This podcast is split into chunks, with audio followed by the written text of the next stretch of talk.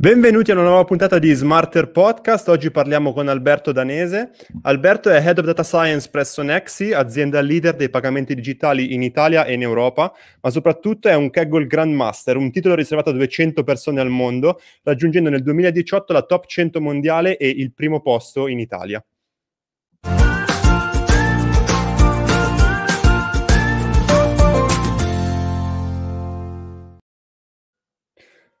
Eccoci qui, Buonasera Alberto, buonasera Simone. Buonasera, ciao a tutti.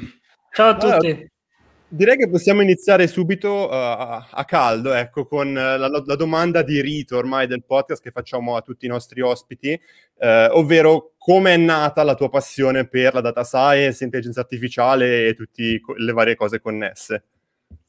Ok, sì, intanto grazie Daniele e Simone per, per l'invito a partecipare a questo podcast.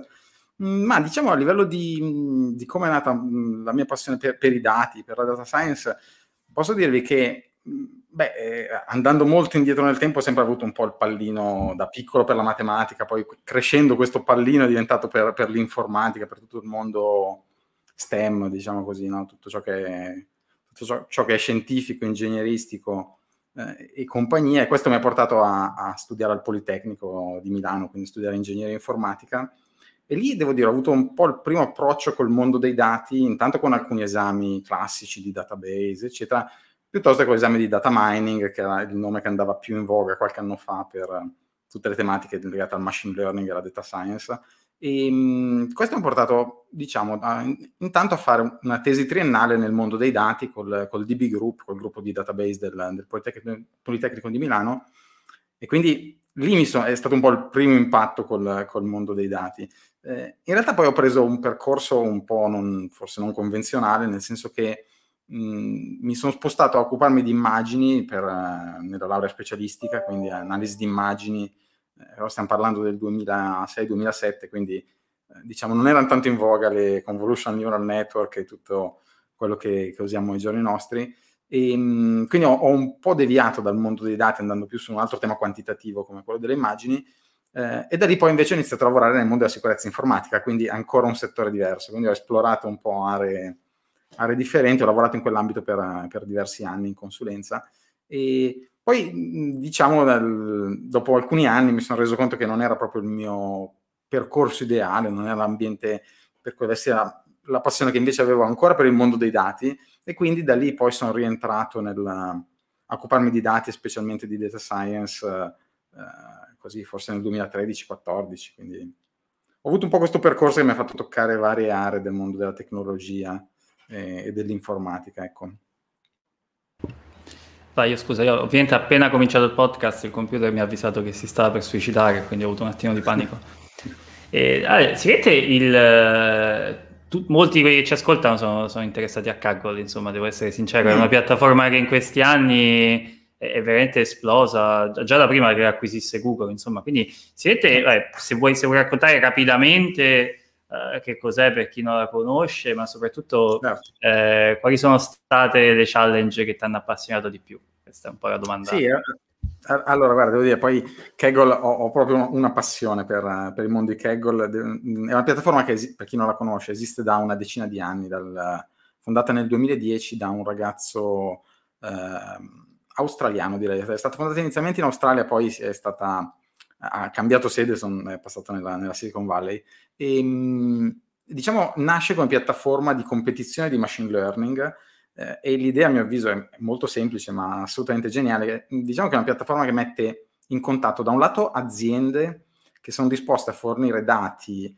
eh, anonimizzati e quant'altro eh, che siano dati eh, tabulari, diciamo, piuttosto che immagini, video e, e quant'altro, eh, e queste aziende propongono competizioni di machine learning, quindi concretamente chiedono di costruire un modello, di, un modello pre- predittivo, un modello previsionale. Eh, lo fanno offrendo in cambio, diciamo così, eh, premi in denaro, eh, anche cospicui, nel senso che una competizione classica su Kaggle ha un, premio, ha un montepremio tra 20 e 30 mila dollari, ma ci sono state, mi sembra, quattro competizioni con un milione di dollari di montepremi, quindi non proprio qualcosa che si vede tutti i giorni. Eh, oppure l'altra opzione eh, che è stata usata molto in passato, ad esempio da, da Facebook, prima che Kaggle venisse comprata da Google, mh, mm, Facebook ha fatto del recruiting tramite Kaggle. Eh, lo stesso Walmart, mi ricordo. Eh, quindi anziché mettere un premio in denaro, il premio era di fatto la possibilità di, di farsi assumere da, da, queste aziende, che sono comunque dei player internazionali grandi. Quindi questo è il lato aziende. Il lato eh, partecipanti, il lato data scientist, ehm, è ab- abbastanza scontato. Ovviamente chiunque si può iscrivere gratuitamente, eh, scaricare i dataset che vengono messi a disposizione e partecipare a queste, a queste sfide. E l- l'aspetto molto, molto furbo è come funziona la classifica, diciamo. Eh, l'idea di base è che l'azienda che eh, propone la competizione eh, fornisce un dataset eh, con etichette, per così dire, con un target da, da modellizzare e un secondo dataset con sempre le stesse variabili ma senza target, quindi senza quello che vogliamo stimare. Poi magari faccio qualche esempio. E, ehm, semplicemente eh, l'azienda che, lo sponsor, diciamo, eh, chiede di predire i dati del, del secondo dataset, scusate, il target del secondo, del secondo dataset, di cui loro sanno la verità, ovviamente, e quindi posso fare un ranking completamente oggettivo. Eh, questa è veramente la cosa geniale. Poi c'è qualche accortezza in più legata alla classifica pubblica, privata, eh, se volete magari poi possiamo entrare un po' nel merito, però quando, quando mi sono imbattuto in Kaggle, penso per la prima volta nel 2015, ehm, l'ho trovato subito qualcosa di, di geniale, no? semplice e geniale. Poi bello, nel senso anche tutto oggettivo, tutto molto data driven, per così dire. No? Ma è dal 2015 per arrivare poi a Grandmaster, qual è stata la, la, la scaletta, diciamo? Ma allora, premesso che non era nulla di preventivato, anzi nel 2015 c'era un diverso sistema di ranking, uh, 2016 anche, e non c'era il livello del Grandmaster, c'era solo il livello di Master, direi. C'era forse tre livelli, adesso sono cinque livelli. Ehm, ma no, semplicemente la prima volta che mi sono approcciato a Kaggle, non ricordo neanche come, come mi sono imbattuto su, su questa piattaforma, eh, ovviamente ero molto intimorito come tutti, no? perché la piattaforma eh, ha tantissimi partecipanti, adesso sono, gli utenti registrati sono qualcosa come 5 milioni se non erro, poi i partecipanti attivi alle competizioni sono alcune centinaia di migliaia, e, ehm, mh, però appunto ero un po', un po intimorito, poi eh, in realtà in quegli anni, più o meno 2015 se non erro, ho fatto un, un percorso formativo, un master uh, in Bicocca, Milano, Università Milano Bicocca, il um, Master in Business Intelligence e Big Data Analytics. E um, alla fine del master c'era da fare un progetto, un classico progetto di, di fine corso, e ho trovato una competizione su Kaggle che mi ispirava molto e allora ho scelto di parteciparci com- portandolo come, come, come, progetto del master. No? Ed era una competizione, secondo me, molto carina, anche molto facile da, da spiegare, da intuire, eh, era una, predi- una, pre- una, mm, competizione sul predire mh, mm, la, la, probabilità che una proposta commerciale di un, di un assicuratore fosse mh, mm, accettata o meno da, dalla persona che riceve la, la proposta. No? Quindi la proposta di un'assicurazione sulla casa, di un certo importo, con certe coperture assicurative, eccetera, eccetera, eccetera. Mh, insomma, l'obiettivo era predire la, la probabilità di, di, accettazione, anche sulla base delle caratteristiche del ricevente della proposta, no? Quindi se viene fatta un, eh, so, un giovane adulto, una persona con famiglia o quant'altro, eh, tutto con dati anonimi ovviamente. E da lì ho fatto questa competizione che è stata la mia prima competizione che ho fatto da solo, ehm, è andata bene, molto bene, diciamo, sono arrivato, ricordo nei primi 20 su, su 1800 partecipanti circa, anche 1800 team, c'erano anche tanti team, e, ehm, e da lì ho iniziato a fare alcune competizioni, diciamo, alla fine adesso ne, ne ho fatte 9 in totale, non, ci sono alcuni, alcuni, ragazzi che conosco che hanno fatto più di 100 competizioni. Io sono, diciamo, le ho scelte abbastanza accuratamente quelle che ho fatto, però le ho fatte con grande impegno e grande dedizione. E, e, niente, una competizione dopo l'altra, alla fine dal 2018 sì, sono, sono arrivato a, a, a, raggiungere i requisiti, diciamo così, per essere nel, nel tier dei Grandmaster, diciamo.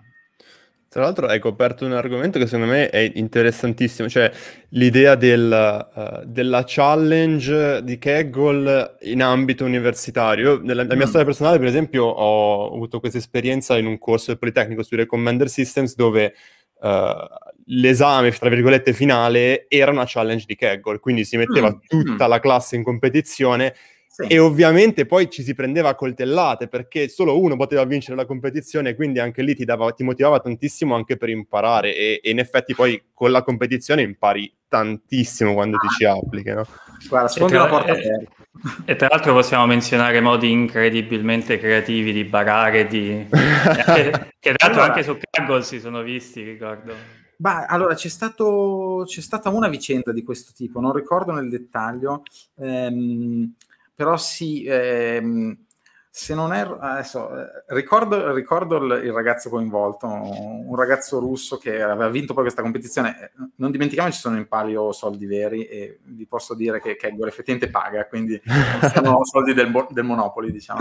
E, ehm, questo ragazzo era una competizione adesso non, non era Pathfinder forse. Pathfinder sì. E, ehm, quindi era una competizione legata a un, un sito di, eh, di, adesso non ricordo bene quali informazioni sugli animali questo ragazzo insomma aveva screpato delle informazioni dal sito di Pathfinder per, per, riuscire a, a, scoprire la ground truth e quindi aveva vinto barando oggettivamente però la cosa positiva è che effettivamente è stato individuato e quindi è stato squalificato, bannato. Però con quel live- con, anche all'università con quel livello di creatività che ti rende sempre un attimo che fa, posso bocciare una persona che sta a mostrare, mi ricordo aveva nascosto le informazioni dentro, i, Beh, una fatto... le cose...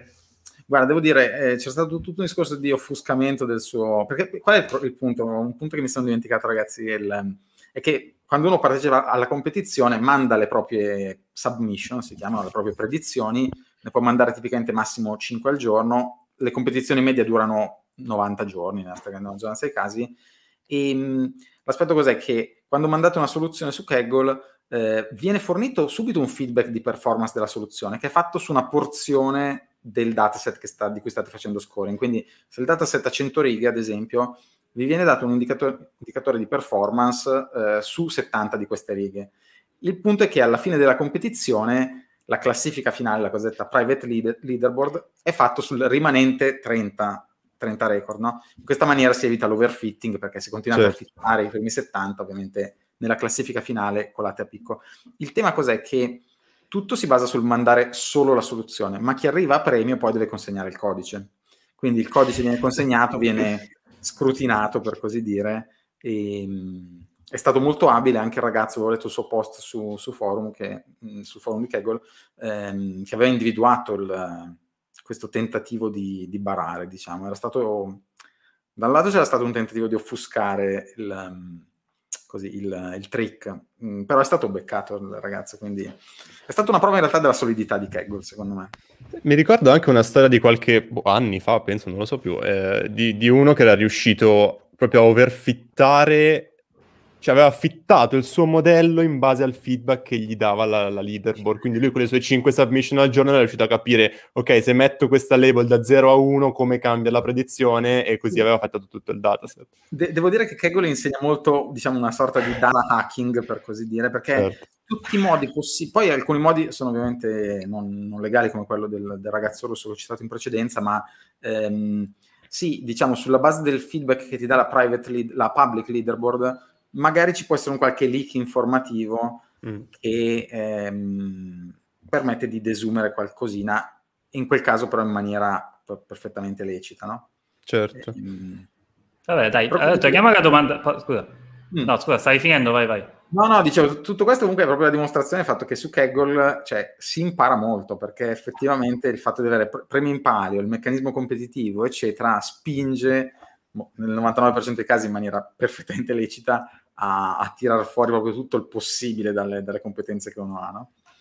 Certo. Io, ah, su questa è una domanda, intanto invito chi ci ascolta su YouTube, ricordatevi sempre che potete commentare e potete fare domande live al nostro ospite e noi ci fa sempre piacere eh, condividerle. E, insomma, visto che si parla di imparare, quindi ritorno alla domanda di prima. Qual è stata la... la tu, insomma, mi immagino ne, comunque ne hai fatte un certo numero di challenge, qual è stata quella che ti è piaciuta di più e qual è stata quella che invece ti ha insegnato di più, diciamo?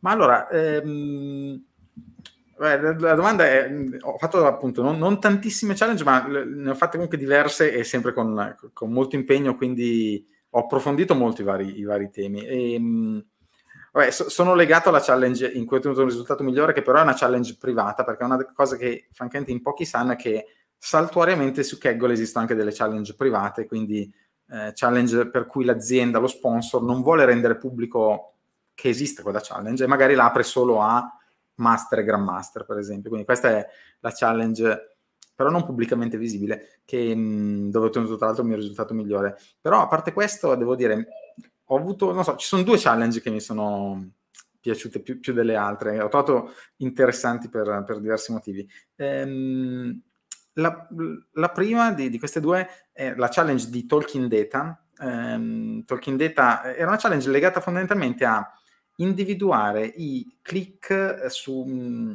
eh, scusate, fa, faccio un passettino indietro. Eh, c'è tutto un business che non conoscevo, francamente, legato a eh, manipolare i ranking delle applicazioni sulle app, quindi far apparire un'app nelle, nelle prime posizioni perché ha più visibilità, mh, mm, più vendite, eccetera. Ehm, c'è un business di, eh, delle cosiddette click farm, mm, potete vedere su Wikipedia o cercare su Google, su Google cosa sono, eh, sono comunque fondamentalmente delle strutture dove lavorano tanti poveri disperati che di mestiere cliccano su banner, diciamo così, eh, vedete delle immagini incredibili, ehm, cliccano per far crescere le applicazioni e i ranking di, di alcuni di questi, di questi, store, ma non sono tipicamente gli store ufficiali. Ehm, e niente, quindi l'obiettivo di Talking Data era riuscire a individuare i click generati da queste click farm. Quindi eh, click che non erano veri download o vere dimostrazioni di interesse verso una, un'applicazione. Quindi era molto carino l'ambito, diciamo, molto interessante, tutto un, mondo che ovviamente non, non, non, conoscevo, quindi questa mi era piaciuta molto. E l'altra competizione che mi aveva molto, molto colpito, diciamo, era una, pubblic- una competizione di Sberbank, Sberbank è una banca russa, una, ritengo una delle più grandi banche russe, e chiedeva fondamentalmente di creare un modello predittivo eh, sui valori delle case a Mosca.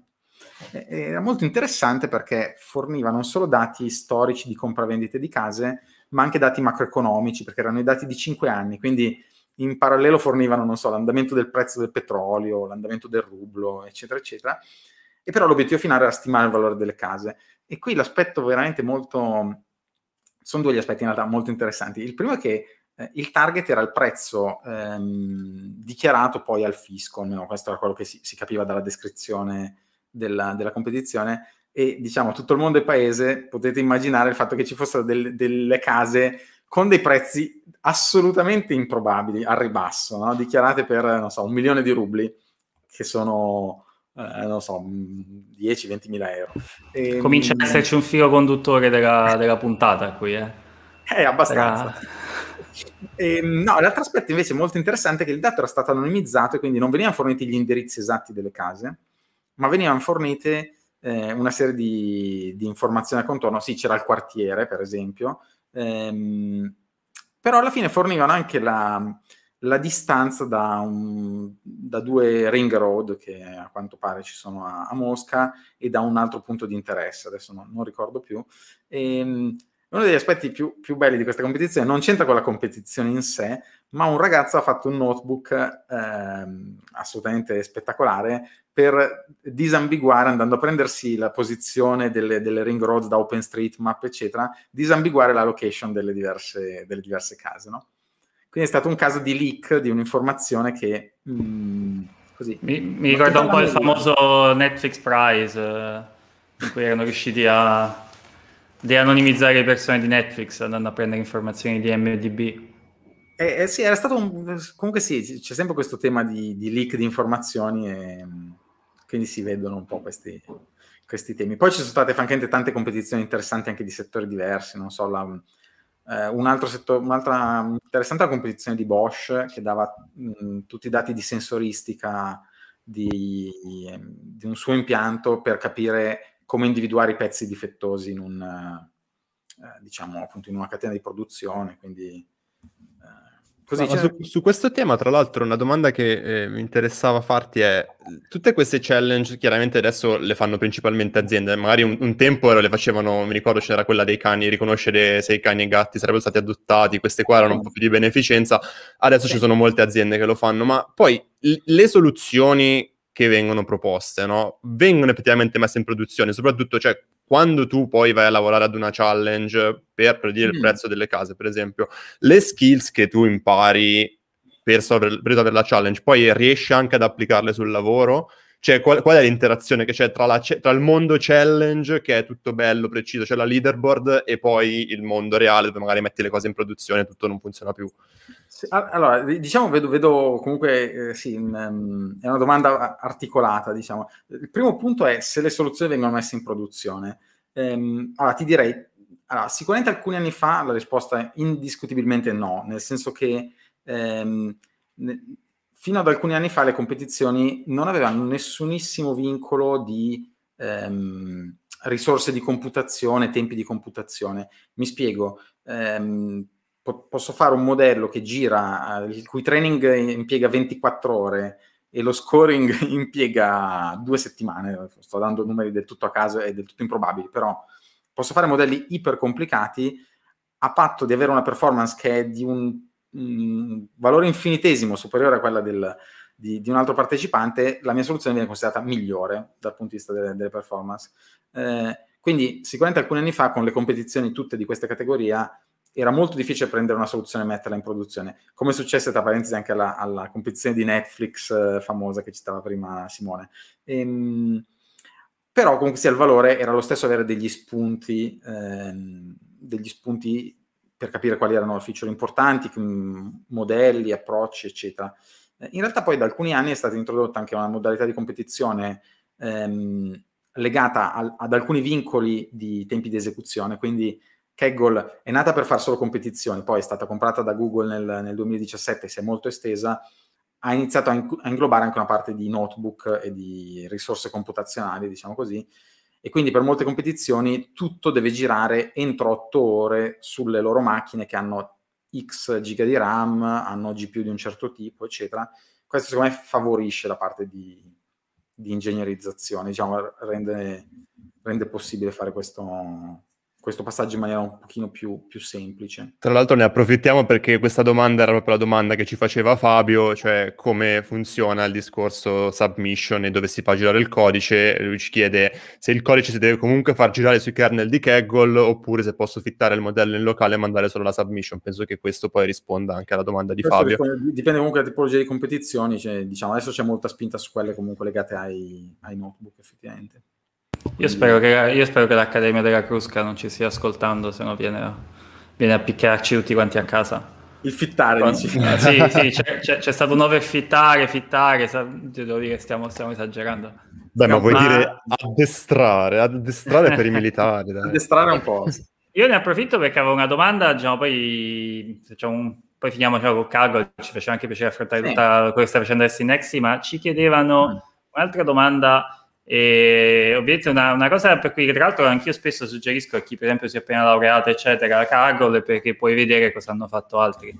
E, ma secondo qua la domanda di, di, Emanuele hai suggerimenti su come affrontare, leggere, apprendere dalle soluzioni di altri data scientist? Io in realtà la, la estenderei un pochettino nel senso secondo te ancora oggi è un buono strumento per, per un data scientist in erba diciamo? Cioè qualcuno che vuole farsi le ossa ed è a cavallo magari di un percorso formativo. Guarda, secondo me è, è uno strumento fantastico Kaggle, nel senso che poi dipende molto da, da, ciascun individuo. Chi è più competitivo, chi è stimolato dalla competizione, come diceva prima anche Daniele, sicuramente può buttarsi su una competizione e quindi essere appunto motivato dal, eh, dal vedere la leaderboard, dal vedere qual è il migliore performance che puoi raggiungere, eccetera, eccetera. E, mh, e poi si può, si può imparare molto dai, dai, kernel che vengono resi pubblici, che tipicamente non sono mai kernel, eh, diciamo, a livello top, perlomeno non durante la competizione. Alla fine molto spesso le, le soluzioni, o almeno una parte delle soluzioni, sono, sono rese pubbliche. E, mh, però effettivamente, diciamo, ehm, secondo me è un ambiente ottimo per, per imparare, nel senso che si trovano delle soluzioni fatte molto molto bene ehm, non ho suggerimenti particolari per il messaggio, per il commento di prima su come imparare dalle, dalle, soluzioni, nel senso che io quando ho visto soluzioni pubblicate soprattutto da persone diciamo che ottengono certi risultati, eh, che scrivono un codice molto ben documentato e tutto, non so, le, le ho sempre lette con, uh, con molto interesse cercando di apprendere qualcosa, ecco. Ehm, però diciamo, tornando, scusami Simona, alla tua domanda di cioè, quanto sia un ambiente quindi, mh, che, che, consiglio, direi assolutamente sì. Uno per, per imparare, mh, senza dubbio. Due per vedere dei casi, dei casi, reali di problemi di machine learning. Perché uno dei temi, secondo più fraintesi proprio di Kaggle, ogni tanto periodicamente eh, leggo qualche post su, sul tema, eh, sono le persone che dicono ma su Kaggle ci sono sempre dei dataset troppo puliti, dei problemi già confezionati, eccetera, eccetera. Allora, sì, sono dei problemi confezionati in cui qualcuno si è posto un problema, punto primo, lo ha formalizzato in termini di machine learning supervisionato, punto secondo, e ha, prese- e ha preparato un dataset eh, per, per, la competizione. Però in realtà sono dataset assolutamente realistici, nel senso che in alcuni casi sono dataset buoni, molto buoni, eccetera, come può succedere anche nel mondo del lavoro.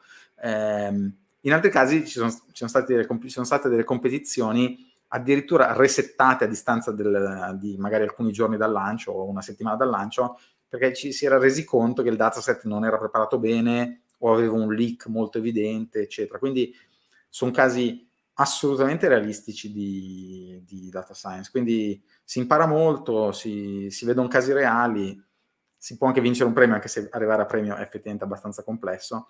E sì, io diciamo, l'ho, sempre, l'ho sempre visto come il, il, punto di connessione, no? Hai fatto una formazione magari universitaria o comunque di un mm. certo mm. tipo, devi arrivare al mondo del lavoro, come faccio esperienza e c'hai una sorta di playground meraviglioso, sì. pieno di... Ma su questo, ok, avevo promesso di fosse l'ultima domanda, ma ne è venuta in mente un'altra che... Eh, ma hai ripetuto due o tre volte etichetta, supervisionata, eccetera. Ci sono state challenge che tu sappia interessanti anche diciamo di altro tipo, non supervisionate, di reinforcement learning eh, allora. o, o, più recentemente insomma anche di cosa ne so, self-supervised learning? Guarda, eh, le competizioni che ho fatto io sono state tutte competizioni di machine learning supervisionato, anche perché è facile fare una classifica oggettiva per, per il meccanismo che ho citato prima. Eh, in realtà ci sono di sicuro delle competizioni, delle Analytics Challenge, ehm, che sono delle competizioni ehm, che se non erro tipicamente alla fine hanno, eh, fammi dire, una giuria, nel senso non, non è un ranking oggettivo, ehm, e quindi sono competizioni un po' più di esplorazione dei dati, magari anche di proposta di una soluzione, ma possono attingere a ambiti che non siano il machine learning supervisato. Però considera che sono poche numericamente, no? Nel senso, in questo momento penso che in 10 anni, 11 anni di Kaggle ci siano state occhio e croce 400-500 competizioni, anzi forse qualcosa di più. Eh, 95% almeno sono competizioni di machine learning supervisionato. C'è stato qualcosa, mi sembra, di recente anche sul reinforcement learning, ma non ho mai approfondito più di tanto. Insomma. Perché poi c'è sempre un discorso appunto di valutazione, anche, cioè il reinforcement learning anche lì, valutare poi se il comportamento ottenuto dall'algoritmo sia effettivamente ciò che vuoi, non è necessariamente è facilissimo. Fatto, sì, sì, sì, sì. Mm. Senti, ma invece cambiando un attimo discorso, tu uh, adesso sei Head of Data Science a Nexi, giusto? Che si è appena fusa, tra l'altro sappiamo, con una SIA e quindi no. adesso siete uno dei principali conglomerati di fintech in Europa, giusto? E lì, cosa, lì cosa fai? Cioè, nel senso, qual è il tuo, il tuo lavoro? Come, come occupato, come, come dire, usate la, la, la, data science uh, in questo ambiente del, dei pagamenti digitali? Sì, diciamo, eh, gi- giusto per dare un attimo di, di contesto, eh, poi a parte le, le vicende societarie con, con, SIA, poi con Nets anche, che è un, un player internazionale, ehm, diciamo, parlando, parlando di Nexi, Nexi, appunto leader in Italia nei pagamenti digitali, per, per chiarire a chi non la conosce, eh, fondamentalmente mh, Nexi si occupa di, di tre cose. Eh, emette, di, emette, e gestisce strumenti di pagamento digitali, legacy, carte di credito, di debito mhm. prepagate, ehm, class- le, le, classiche carte o anche carte eh, virtuali come YAP, che è una carta, ehm, è, è, un'app per, per Android e per, per, Apple ed è una carta mh, prepagata sul circuito Mastercard che viene emessa completamente sul cellulare e, ed è disponibile con Google Pay, Apple Pay, eh, così direttamente su, su cellulare. Quindi que- questo è il mondo delle carte, diciamo. Poi il secondo, secondo aspetto che gestisce Nexi è l- l'aspetto di quello che si chiama acquiring nel gergo, ehm, vale a dire fornire agli esercenti, ai, dal piccolo negozietto alla grande catena di alimentario, di elettronico, quello che volete, gli strumenti per accettare pagamenti digitali, quindi i POS per intenderci, piuttosto che i digital payment gateway, quindi la componente software per accettare pagamenti online. E poi c'è una terza area di, di Nexi che è la mh, Digital Banking Solution, quindi una serie di attività che Nexi fa sempre col suo network di, di banche partner eh, in ambiti diversi come l'open banking e, e, altri ambiti. Insomma. Quindi Nexi fa, mh, lavora in, questi, in queste aree.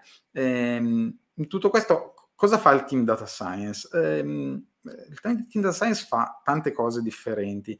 Ehm, diciamo, quando mi capita di parlare di, di, di, questo tema, io faccio spesso riferimento a quello che facciamo a livello di, comunque di area dati. L'area dati, per intenderci, a un team che è un team fratello, per così dire, del team data science, che è il team che chiamiamo data core, che si occupa di data warehouse, quindi data warehouse classico, eh, quindi il, tutto il mondo della, del reporting, di tutta una serie di essere in grado di rispondere a una serie di domande eh, precise che richiedono quindi di andare nel mondo del, del certo, per così dire. No? Il team data science invece fa tutto quello che, è, che riguarda il mondo un po' più probabilistico, per così dire. No? Quindi rispondere a domande eh, che non hanno una risposta secca, eh, che può essere una, eh, messa in un, in un, report, per dire. Eh, e in tutto questo rientra, eh, rientrano diverse attività. Ehm, rientra attività legate più al mondo del machine learning in senso stretto, eh, ma anche attività legate al mondo un po' più ampio della data science, no? perché faccio un esempio, un esempio così di, eh, che, che, si può fare in questo periodo. Eh, l'impatto sul comportamento di titolari, di esercenti, eccetera, per una serie di effetti esterni, ad esempio una pandemia, cioè, giusto per citarne una, eh, Beh, non è una cosa facile da valutare, non è neanche una cosa a cui si risponde con una query SQL, per intenderci. Eh, non è neanche un problema di machine learning supervisionato, per così dire, quindi non richiede necessariamente di fare un modello in uh, PyTorch o in XGBoost o nella libreria che, che, preferite, però è un problema che afferisce lo stesso al mondo della data science per me. Quindi ehm, questo è un esempio, in alcuni casi eh, diciamo, ci occupiamo anche per esempio di capire quali, so, quali sono, scusate, dati interni e dati esterni da, da, da, utilizzare per rispondere a alcuni, alcuni, problemi, quindi c'è anche una parte, di, mh, com, una parte molto grossa di comprensione del business, di quello che, che, facciamo, insomma. Poi su altri progetti, altri progetti sono più convenzionali legati al mondo del, del machine learning, insomma, dell'apprendimento automatico. Sì, perché comunque diciamo data science è un po' un mix di predizione e descrizione, no? Quindi fai entrambi sì. gli aspetti. Sì, poi descrizione, diciamo appunto, sempre con, la, con l'ottica di dire che un conto a descrizione mh, sec- secca, diciamo, di un fenomeno, eh, un conto è andare comunque a, a tirar fuori degli insight su, su, fenomeni complessi che non sono appunto facili da descrivere in, così, con un'interrogazione appunto, no? Di, di un database, un data warehouse. No, non ho ancora capito bene di che pandemia parli, però. Tanto. Ah, non so. Però forse... però, senti, ma su questo io ho una domanda, perché ormai eh, tanto che diciamo, in maniera molto indiretta ci frequentiamo, però cioè, sono tanti anni che lavori nella data science, ecco, sei forse uno sì. di quelli che ci lavora da più tempo. E come si è, insomma, il mondo della data science in generale, come si è, secondo te, come si è evoluto in questi anni e che Cosa vedi di particolarmente innovativo oggi? Ma devo dire, il, mm, io ho lavorato, adesso lavoro da due anni, da due anni e se, e se ci dici big data ti cacciamo, questo te lo dico. No, infatti, assolutamente. No, no, ma Puoi dire, dire blockchain no, al massimo. Sono contrario all'utilizzo di buzzword senza senso. Ehm, no, vi dicevo, lavoro da due anni, qualcosa di più in Nexi. Prima ho lavorato due anni e mezzo circa in Cerved, quindi nel mondo del rischio di credito, e, e prima in consulenza, soprattutto per banche, diciamo così. Ehm, a mio avviso c'è un, un po' più una sensibilità eh, del fatto che la data science mh, è qualcosa che non vive soltanto in un laboratorio di data science eh, che fa ricerca con, mh, diciamo, magari anche una mh, difficoltà di portare applicazioni con un impatto concreto sull'azienda. Quindi c'è un po' più questa, questa uh, presa di, di coscienza. No? Eh, quindi all'inizio, alcuni anni fa, era più comune vedere magari anche dei team mh, che in realtà ci sono tuttora mh, di laboratorio, fatemi dire, data science. Quello che si è visto poi negli anni è che è molto difficile che alcuni laboratori nelle grandi aziende poi abbiano un impatto concreto, sinceramente. E quindi eh, c'è sempre più la percezione del fatto che bisogna lavorare a strettissimo contatto col business e con l'IT, diciamo, quindi eh, è un ruolo veramente molto, eh, molto di, di confine. No? Io spendo molto tempo, lo stesso i ragazzi che lavorano con me, con persone del business, dei business che ho citato prima, piuttosto che non, non ho citato ad esempio il mondo più legato al mondo regolamentare, diciamo, so, lavorare sull'antiriciclaggio, per esempio, è un tema assolutamente di data science che non risponde a un'esigenza di generare nuovo business, diciamo così, ma di rispondere a un'esigenza, del, eh, così, un'esigenza di, di compliance. E, mh, quindi secondo me questo è un po' il primo punto, il, cercare di avere un... c'è sempre più un, tentativo forte, una volontà forte di, di, avere un impatto concreto, quindi di non essere un laboratorio messo lì da qualche parte, diciamo. E l'altro tema importante secondo me è che eh, si sta vedendo, diciamo, alcuni anni fa ci si focalizzava molto sul modello predittivo, no? quindi costruisco un modello predittivo che sia con machine learning, diciamo, classico, che sia con deep learning, mh, qualsiasi libreria, eccetera, ehm, però questo era, secondo me, poi il 100% del lavoro. Eh, negli ultimi tempi, diciamo, negli ultimi due anni, due o tre anni, eh, sono, diciamo, eh, saliti un pochino in priorità ehm, altri temi, come ad esempio, so, il mondo dell'explainability, che è un mondo che mi interessa assolutamente, usiamo anche i Nexi su, su alcuni progetti, ehm, fondamentalmente si pone l'obiettivo non solo di avere un modello predittivo, ma anche di capire perché quel modello predittivo fornisce un certo score su un soggetto, no? eh, piuttosto che il mondo dell'inferenza causale, del causal machine learning, quindi capire, non occuparsi più di predizione, ma capire come magari un certo fattore ha un impatto su un, su un target, no? Su, su, un fenomeno. Quindi si sta anche un po' allargando il perimetro delle cose che si fanno con la data science, mettiamo così. Un che è un po' anche un po' anche in contrapposizione, appunto adesso è, probabilmente una delle buzzword uh, più grandi è, è, del deep learning, no? Cioè, vado anche un po' controcorrente perché è quello di cui mi occupo io, però è, è chiaramente un, ha preso la forma di una buzzword. In realtà entrambe le cose che dici vanno un po' contro poi il deep learning, paradossalmente, no? sono tra i modelli più complicati da, da spiegare, sono anche, diciamo, vanno anche un po' contro l'idea della causa inference, per esempio, che magari adesso ne parliamo, però insomma di, di, di, di, specificare te quali possono essere i fattori di influenza causale, per esempio. Questo però...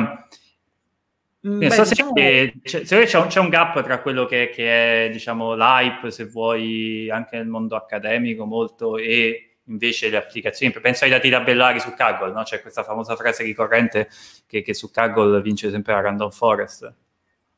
Beh, più l'XG Boost direi, ah, Forest, però, però um, o l'ITGBM comunque, però scherzi a parte, ehm, beh sì, c'è, c'è, un po' un gap tra, tra l'hype che c'è sul, ad esempio sul mondo del deep learning e, e poi le esigenze, ehm, secondo me, delle, delle aziende, no? Ad esempio, se penso al mio lavoro di tutti i giorni, ehm, l'aspetto fondamentale comunque è capire bene che dati abbiamo a disposizione e sono dati complessi, quindi parlo dei dati di sistemi di pagamento, ehm, diciamo così, l'esperienza di, di, un utente quando voi andate con la carta di credito eh, a pagare in un negozio, eh, tirate fuori dalla tasca la, la carta o magari avete cell- la carta su Google Pay, Apple Pay e sbloccate il cellulare, appoggiate il, um, il cellulare sul POS, il pagamento viene eseguito in una frazione di secondo, eh, in realtà quello che succede dietro le quinte è uno scambio di dati tutt'altro che banale. E il punto è, ehm, oltre a specializzarsi sugli algoritmi di deep learning, di machine learning, eccetera, eccetera, eccetera, se non si vuole essere proprio molto superficiali nel proprio lavoro, bisogna capire bene che dati ci sono dietro. Quindi c'è, diciamo, la, mia percezione è che a livello di comunicazione, di, di hype che c'è, ehm, si parli molto di deep learning, di algoritmi, eccetera. Poi nel mondo reale bisogna intanto spendere un bel tempo sui dati, anche su comunque mh, capire i processi aziendali, capire un po' dove usare il deep, il deep learning o il machine learning. E, mh, questo ovviamente mi rendo conto che magari in alcuni mondi, anche accademici, no, non c'è questa esigenza, quindi ci si può focalizzare più sulla parte algoritmica. Eh, nell'azienda bisogna invece bilanciare bene. Ecco. Ma invece su differenza causale penso che sia la prima volta, ora magari Daniele mi corregge che ne parliamo nel podcast. Mm. Eh, come, cioè, che casi d'uso avete per esempio in Netflix? Guarda, scusa, in, in Nexi? Mi è venuto mm. Netflix perché forse è una di quelle più famose che l'applica. Ma allora, eh, diciamo, eh, faccio un piccolo, un piccolo, spoiler, una piccola pubblicità. Parlerò tra l'altro di, di, inferenza causale fatta col machine learning, di causal machine learning al Codemotion tra mm, sei giorni, direi, 24 marzo, quindi eh, piccola pubblicità, ne parlerò con una collega, Marta Toschi, eh, quindi faremo un attimo un, un, approfondimento proprio su questo. Diciamo che ci sono temi diversi che si possono studiare con, con tutta la parte, in, con, con, l'inferenza causale. In generale, per, per chi non fosse avvezzo al, al, tema, stiamo cercando di capire quanto... Ci, ci stiamo ponendo un problema che non è un problema classico di machine learning, classico, problema classico di machine learning abbiamo tante feature e l'obiettivo è predire un target. No? Eh, nel mondo di inferenza causale abbiamo un target, qualcosa che si è verificato a consuntivo, per così dire, e cerchiamo di capire il contributo, diciamo, di una, di una delle feature che abbiamo in input. Eh, ci sono, ci sono diversi, di, diversi, problemi che si possono valutare in questa maniera, eh, perché diversi sono i fattori che hanno l'impatto su un, certo, su un certo target. Il punto è quando abbiamo un problema complesso un target complesso, ad esempio il comportamento di speso di un uh, soggetto, di un'azienda, eccetera, eccetera, abbiamo una molteplicità di fattori che, che contribuiscono a questo, a questo comportamento e, ed è sensato andare a vederli, magari andare ad individuare un fattore specifico, non so, ad esempio una promozione, mh, mm, piuttosto che il lancio di, qualco, di, una, di, una, qualche soluzione di un over the top. Mh, mm, resto, visto che l'ho citati prima, ho citato prima Apple Pay, Google Pay, Samsung Pay, i vari wearable che permettono di pagare, ecco, capire quanto il lancio di una, di una, di queste soluzioni abbia poi un impatto sul comportamento di spesa di, di un, soggetto è un tipico problema di, di inferenza causale, diciamo. Eh, però questo è un esempio, ce ne sono diversi, poi adesso non entro nel, nel, nel dettaglio del business nexi, però è molto potente come, come argomento. devo dire, ultimamente è un tema che, mh, sta, di cui si sta parlando abbastanza. Se, se posso dare un, così, un, puntatore anche a chi, a chi ci ascolta, ehm, ho trovato molto interessante andare su GitHub e vedere il package, diciamo, la libreria Causal ML del, del gruppo di engineering di Uber, che è una libreria mh, free ed open source, pubblicamente disponibile, ha tante reference interessanti e è un buon punto di partenza, secondo me, per parlare dei meta learner e di una serie di cose di cui però nel dettaglio parleremo con, con appunto la mia collega nel... Ma un altro, quindi effettivamente la domanda era l'ultimo spoiler, era, ma cioè, usate tutti gli strumenti open source o, state, o sviluppate prodotti interni? Perché effettivamente uno, uno dei, c'è, c'è, una discrepanza grossa tra per esempio deep learning e gli strumenti di software deep learning e cosa ML, e, cioè, due o tre pacchetti fondamentalmente. Guarda, è un'ottima domanda questa. Allora, noi in Nexi, eh, diciamo da quando sono entrato a febbraio 2019, ehm, abbiamo, proprio in, que- in, quel periodo in cui sono entrato, abbiamo fatto una fase di, di, selezione di un ambiente cloud su cui lavorare e abbiamo scelto una, diciamo, per la parte di analytics, di data science, machine learning, eccetera, abbiamo scelto di andare su cloud, ehm, oh, siamo fondamentalmente sul cloud di AWS e in quel caso utilizziamo comunque ambienti, ehm, soluzioni fully managed e serverless di AWS a seconda dei, dei servizi, eh, su cui però poi utilizziamo librerie eh, open source, quindi usiamo l'XGBoost della situazione eh, con Shapley per fare explainability, ad esempio, sono librerie che chiunque può prendere, scaricarsi e magari sul proprio PC o, o su un altro cloud o, o, altre maniere può, però può utilizzare esattamente la stregua di, di come lo facciamo noi in Nexi, diciamo, con un'infrastruttura diversa, eccetera. Eh, però siamo, mh, diciamo, non usiamo librerie eh, proprietarie per la parte di, di, data science, fondamentalmente. Usiamo, però ci, ci appoggiamo comunque a un'infrastruttura, a un'infrastruttura cloud che ci permette di scalare, di, ci dà una serie di, di vantaggi. E quindi questo anche diciamo, sulla parte di causal machine learning riuscite a... Anche, anche, sulla, anche sulla parte, diciamo, il, se, se vai a vedere ad esempio il, come utilizza poi anche in quell'esempio di, di, Uber, come viene utilizzata la parte dei meta learner, gli S-learner, T-learner, X-learner. Ehm, in realtà lì siamo, siamo, andati a recuperarci un po, di, un po' di informazioni prendendo anche spunto da quel package, poi siamo andati a, a scrivere la parte che ci serviva per le nostre esigenze puntuali, quindi sì, Quindi diciamo andati. lo schema generale poi è utilizzo strumenti open source che già esistono e cerco semplicemente di integrare e portare su larga scala. Cioè questo è, sì, il grande sforzo sì. che poi fa in azienda, giusto? Sì, assolutamente. Ma e invece, eh, giusto un po' il fil rouge anche del, di, di, ciò di, cui abbiamo parlato oggi è... Il, A noi ci piace tantissimo dire fil rouge, lo diciamo ogni puntata. Lo diciamo ogni puntata, sì. È, è, una... è, è, quasi come se fosse il fil rouge del podcast.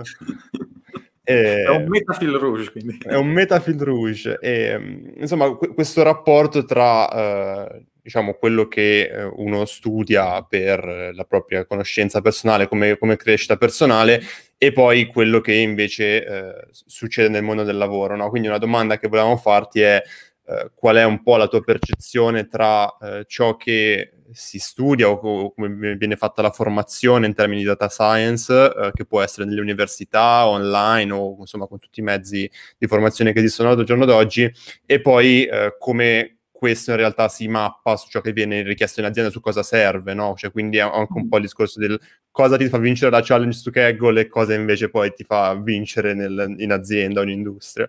Sì, diciamo che il mondo della data science ha tantissime sfaccettature diverse, c'è la sfaccettatura più eh, metodologica, più proprio scientifica, insomma, della parte degli algoritmi, che sicuramente è trattata molto bene in, eh, in accademia o anche in tanti, tanti corsi online, i vari Coursera e, e compagnia, quindi c'è quell'aspetto che è un aspetto importante. Kaggle, per esempio, si focalizza molto sugli aspetti di performance degli algoritmi, eh, che sono una, un'ulteriore specifica, diciamo, della, dell'aspetto metodologico.